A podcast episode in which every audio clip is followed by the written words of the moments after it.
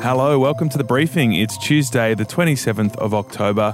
I'm Tom Tilley, and today we're going to brief you on sport in the time of COVID. We've got the grand finals out of the way. There's big relief that that happened over the weekend. They were very successful. But has the pandemic changed football forever? Just because we've got this year away, we're no next year. There's things we have to look at as well. Do we go early with the season? How do we go about it? It's uh, it all starts again very uh, very quickly. Eddie McGuire on the briefing. Right now, let's hit the news of the day with Annika Smethurst. After 111 days and some of the world's strictest lockdown measures, the words every Melburnian has been desperate to hear. We are able to say that now is the time to open up. Now is the time to congratulate every single Victorian for staying the course. What a huge moment. Congratulations, Melbourne. Uh, today is the final day of Melbourne's tough restrictions after no cases yesterday for the first time since June. So, after midnight tonight, pubs, restaurants, and cafes are opening back up. Can I confirm that what you're saying is, is that we can finally get back on the beers? Uh, I don't know that I'll be drinking a beer tonight. I might go a little higher up the shelf. Perhaps we'll have a bit of a hangover today. Look, those pubs can have 20 people inside and 50 outside. Australian venue co boss Paul Waterson said the response was swift. A number of our pubs were booked out within 20, 30 minutes of the Premier's announcement. Yeah, apparently the bookings were absolutely off the hook. People were sitting around watching that announcement yesterday and straight onto the websites of the different restaurants and pubs around Melbourne. Um, so good to see some business will be coming back even with those restricted numbers. Um, retail's opening up as well. And the Premier will announce further steps on November 8. Uh, from November 9, the 25k travel limit and the so called ring of steel separating Melbourne and regional Victoria will also come down. And it's not just Melbourne opening back up. Yesterday, Tasmania opened its borders after seven months to all states and territories except New South Wales and Victoria. And it's going to be interesting, Annika, when New South Wales opens its border to Victoria, because we've been uh, in New South Wales jumping up and down about the Queensland border. now the shoe's on the other foot. I cannot wait. I'm very happy for Melbourne, but I want to get home. So I'll be lining up at Albury Wodonga in my car, waiting to get across that border. And an update on a story we brought you yesterday about Australian women being invasively medically examined after a premature baby was found in an airport bathroom. Authorities in Doha have confirmed that the baby is alive, despite initial reports, and it's in the care of social workers. It's understood that the mother still hasn't been found. Yeah, the case surrounding the physical searches has now been reported to the AFP. Here's the Foreign Minister, Marise Payne. This is a grossly, grossly disturbing, offensive, concerning set of events.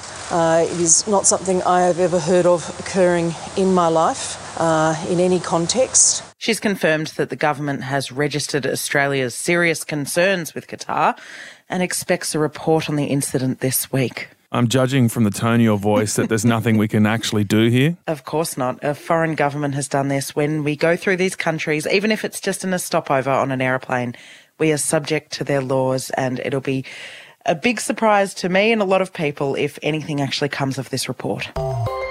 A police officer who shot an Indigenous teenager in the Northern Territory will stand trial for murder. Constable Zachary Rolfe is accused of murdering 19 year old Kumanjai Walker during an attempted arrest in a remote Indigenous community last year. Rolfe was stabbed before shooting the teenager. Prosecutors successfully argued that there is enough evidence for him to stand trial. The first shot they allege was self defence, but the second and third they will allege were murder because Walker had already been restrained. The 29 year old constable and three other officers were trying to arrest Walker on four charges, including assaulting police with an axe. Rolfe hasn't entered a formal plea, but has indicated that he's planning to plead not guilty. And thousands of Australia Post officers are planning to mail $5 notes to the Prime Minister. Yeah, nearly 3,000 of them are also threatening to shut tomorrow. Annoying, I need to pick up some mail. They're protesting about the treatment of CEO Christine Holgate, who was forced to stand aside after revelation she spent almost $20,000 gifting Cartier watches to senior executives. These Australia Post officers say Miss Holgate's appointment in 2017 into the role of CEO of Australia Post was a big and positive turning point and that the cash is to cover the cost of the watches. And Annika, in other news about highly paid executives of government agencies, uh, the deputy chair of corporate watchdog ASIC, uh, Daniel Crennan, has resigned over revelations he claimed almost $70,000 of rental allowance. And the chairman of ASIC, James Shipton, has stood aside after it was revealed ASIC paid $118,000 worth of tax advice for him.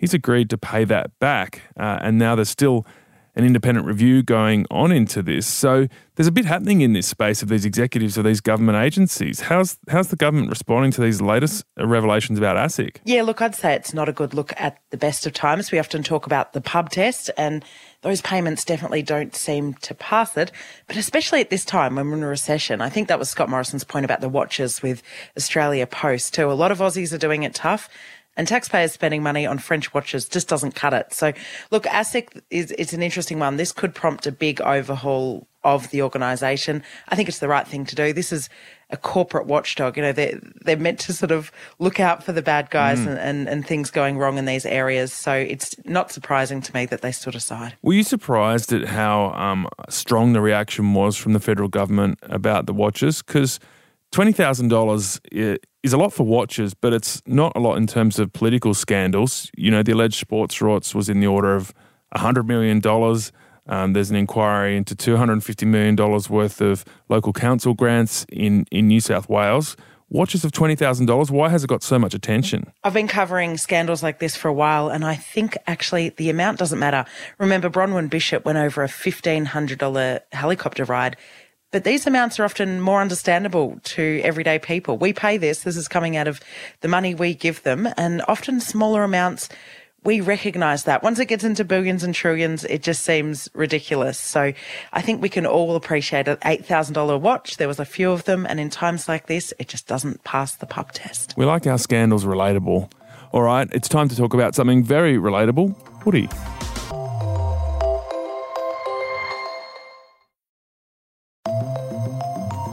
If you think back to March when COVID fears were at their absolute peak, all events were being cancelled, Northern Italy was looking like a horror movie, it would have been hard to imagine at that point that our big winter sporting codes would even have a season. The AFL has moved to immediately suspend the 2020 Toyota AFL Premiership season. Due to the rapid rate of infection, we can no longer guarantee the safety of our players to continue to play. There was a lot of tough decisions and complex logistical plans, but the NRL and the AFL managed to get their competitions back on the field in a COVID safe way. A recommendation from the commission that's been, to the commission that's been accepted. You know, hopefully we get there, and then uh, we're looking forward to completing it tonight or in the morning and make an announcement tomorrow. So, of course, this is a very historic day. It's a historic day for the AFL, but it's a, a, historic day for Queensland as well. The AFL has issued a warning to players, partners, and families as they prepare to head to Queensland for hubs there. So, as you can hear, it was momentous but complex. There was fake crowd noise, travel bubbles, completely revised fixtures, and a lot of challenging COVID protocols, but both codes got underway May 28 for the NRL and two weeks later for the AFL. And of course, over the weekend, both grand finals were played in front of more than 30,000 fans. I watched both both great games. I'd have to say the AFL game was a little bit better, but it was amazing to see after where they started earlier in the year. Take a deep breath. We did it. Grand final 2020. Who would have thought? Seconds remaining in the 2020 Their third premiership in four years. One of the great teams. Dustin Martin celebrates. Trent Cotchin becomes the only Tiger captain of three premierships, and they deserve all their success at the Gabba on this historic night, the first ever night grand final. And it's the Tigers who are the champions. Yeah, so pretty amazing. Annika, I disagree with you slightly. I think the NRL was slightly better, but we'll leave this New South Wales Victorian thing aside. Let's find out whether the AFL in particular has suffered any lasting damage due to the COVID season, though. For example, there was major cuts to the AFL, 20% of their staff, in fact, and they had to take a bit of a hit to the broadcasting deal. Yeah, so we have Eddie McGuire with us. He's the president of the Collingwood Football Club and the host of Triple M's Hot Breakfast in Melbourne. Eddie, thanks for joining us. Now, the dust has settled on one of the strangest seasons in history. We didn't think we'd get there. How are you feeling about the grand final after everything this year we've sort of been through? Well, the fact that Collingwood wasn't in it means that I'm feeling not that much about it. To be perfectly honest, no. Uh, you said that you said the dust had settled. It should have been more the dusty has settled because he has stamped himself as one of the greatest uh, big time players in the history of the game. First player to win three Norm Smith medals for best on ground. He single handedly uh, took that game apart on Saturday night. He was the difference between the two teams, and uh, he deserves all the accolades. What a super player he's been. But it's uh, been an amazing year. I mean, even the grand final itself, in so many ways, it epitomised with the whole season. You know, uh, the fact that it was at the Gabba, uh, the fact that uh, midway through the afternoon, there was some talk that it might even had to be delayed for the first time ever because of mm. the lightning and the torrential rain that hit Queensland. Hasn't rained there for about three months. And suddenly on a Saturday afternoon, bang, it all comes down in one go. The night grand final, uh, T- Tony Cochrane, who was running all the entertainment with his wife there, uh, they had to, you know, uh, uh dismantle stages. They had to uh, not weren't able to put the Queensland Symphony Orchestra out on the stage that they were supposed to do it because they didn't want the Stradivarius getting da- damaged. All sorts of things. I mean, right to the last kick, basically, of the season, there was just pivoting and uh, agility, as we've been talking all about, to try and get the game away. And the fact we we're actually able to get a season away and a team with the Premiership Cup was a remarkable um, testament to so many people who are able to do so, from the players right through to the administrators, to the families that were left behind, to those who went into quarantine hubs, and everybody involved in the media, the whole football world, and particularly the supporters and the members. You've got to remember that the memberships, there was hardly a drop in the memberships, and these are people who've paid to go to the football who are unable in Melbourne to see one live game for the year. Now, there were some breaches of quarantine, but no outbreaks. So, how challenging was it to make sure that bubble stayed safe? Well, uh, not only were there no major outbreaks, there were no outbreaks, full stop. Um, there was only one test that, uh, and it tended, uh, found out uh, later on was a false positive anyway. The things that fell over were just young people or people just sort of falling out, if you like. Um, you know, even the two Richmond young blokes who got out, I mean, had some bloke not walk, walk past and punched punch one of them in the head in Cavill Avenue, probably no one would have even known, to be perfectly honest. I think it's just been a, a, a huge underlining of the discipline involved. I think our, our, young sports people, they, they get maligned a lot. And uh, so, I, I, mean, overwhelmingly, I just look back and think this was it was a really tough year. I mean, I, I, was, I was talking to Gil McLachlan at the airport yesterday. and I was on the first flight back into into Melbourne. Um, I was away personally myself for for basically two months. And, uh, you know, Gil uh, just working non-stop around the clock. He's just going to decompress for a couple of days. His wife and his kids came back to Melbourne to go back to school. He's having a couple of days before we get back into planning for next year. And, you know, uh, just because we've got this year away, uh, we're no certainty of next year. There's things we have to look at as well.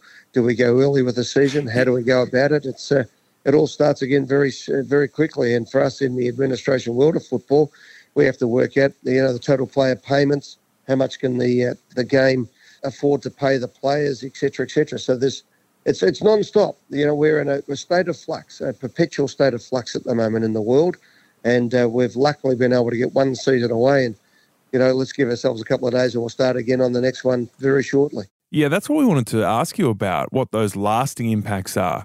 Obviously, in the scope of 2020, you've done really well, but there were some really tough cuts. Uh, the broadcasting deal was renegotiated. The AFL had to cut 20% of their staff, and there was a hit to the clubs as well. Is that going to leave scars beyond 2020? Well, there's a lot of scars because a lot of great people have lost their jobs. Uh, you know, there's no joy in any of that, that's for sure. And, you know, we the, the reason why the AFL was so great was because it was great. Uh, now I've had to cut that back um, now, you know, generally in these situations, I've always found, you know, when retrenchments come in in businesses like that, there's usually an overcorrection, and then people come back in again. I hope, hoping that's the situation. But uh, yeah, the TV cuts have come. You know, I suppose the irony in all that is that the ratings have gone up. Um, you know, the night grand final has uh, provided, you know, the biggest rating in the history of of the AFL. Um, so there's been a lot of positives in that that we, we should look at to see where we go with it. Uh, you know, we having said that, the uh, you know there was a 17 game season rather than a 22 game season, so clearly there was less product there. You know, the one thing that does stand up is the competition itself and the love of the competition by the consumers, by the fans, by the supporters of the game. So, uh, you know, that that's that's one we can bank that, that that football is still loved and it is still the best TV product going around. Now, what we have to do is is recalibrate that in the post-COVID, well, hopefully the post-COVID, or maybe in the COVID world as we go into year two of it, and see how that works. Now, clearly everybody's uh, you know cutting their cloth accordingly. Um, if the money's not there, there's not going to be the money for the for the payment of players. But we have to try and you know, and I know this to be the case. We all want the players to get paid as much as they possibly can, so that the best athletes still want to play AFL football. What we can't do is diminish the product. So yeah, we have to make the cuts around the edges, um, sometimes a bit deeper than we'd like, but um, you know, ultimately that's where we need to be. We need to have best coaches, best facilities, best players, best opportunities for both men and women, and uh, make sure that that's the hallmark that we come out of. And you know, I think so far what we've both been lucky in the NRL and the AFL is that uh, the key performance indicators. Um, clearly, we didn't have the crowds, obviously, but uh, certainly, you know, from those who have stuck as members and certainly into the, the ratings, those seem to be in rude health. Now, Eddie, you flagged some of the changes we saw this season. There was also the quarters were cut from the traditional 20 minutes down to 16. And of course, we had a night grand final. And I think we disagree on this. I love a day grand final. How many of those changes do you think will hang around next year or in a post COVID world? And will we see the grand final stay as a night grand final? Well, I mean, I love the day grand final as well. but if you want to have a situation where you, you can have a proper show around it, if that's something that you want, and if you want to have record ratings, it's got to be in prime time. It's a reason. There's a fair reason why it's called prime time. I mean, I personally think the only reason why the game wasn't played in 1896 under lights is because they didn't have the lights. I think I'd like to see it uh, have another. Now, there's mitigating circumstances as well. I mean, it was daylight saving in, in Queensland, and it was a twilight grand final in Queensland, but a night grand final because of that on the east coast of Australia. So clearly, if it was in non uh, daylight saving time, i.e., if it was in September, it would be earlier and you'd have a darker situation, so you'd get to the twilight a lot quicker. So there's a few things to, to look at if people just use common sense on it. Um, the shorter quarters, well, again, you know, maybe at the moment we had 17 games. The players seem to think if they can actually keep their pay packet going, they're prepared to play more games now. There's a lot to look at and go right. Okay, it's been a it's been a year of experimentation, and uh, you know, I think I think there's a lot of things that we should should have a look at. Absolutely. Great to speak to you, Eddie. Thank you so much for joining us on the briefing. Thanks, guys. That was Eddie McGuire, president of the Collingwood Football Club. And Annika, I would argue that the, the sporting codes were a pretty accurate reflection of society's experience with COVID this year, that we thought the worst. We sort of carefully got back on track. Um, there weren't too many COVID cases, maybe with the exception of Victoria. And then, you know, ultimately it wasn't the same as, as normal years, but we got there. Spoken like a bit of a Sydney sider there, Tom. I think a few Melburnians would disagree with you. But look, for them, it was really, really important that this season went ahead. I'm a Victorian. AFL is such an important part of what happens over winter. People go to games, you talk about it, you watch it. So for them, I think it actually was even more important that it did go ahead, even if they couldn't get to the games, but to be able to see their footy team play from home, I think it, it gave the year some sort of normality that we really needed. And even better for the Victorians that they won both codes. And the netball. All right, tomorrow in the briefing, you'll find out which country has the most powerful passport.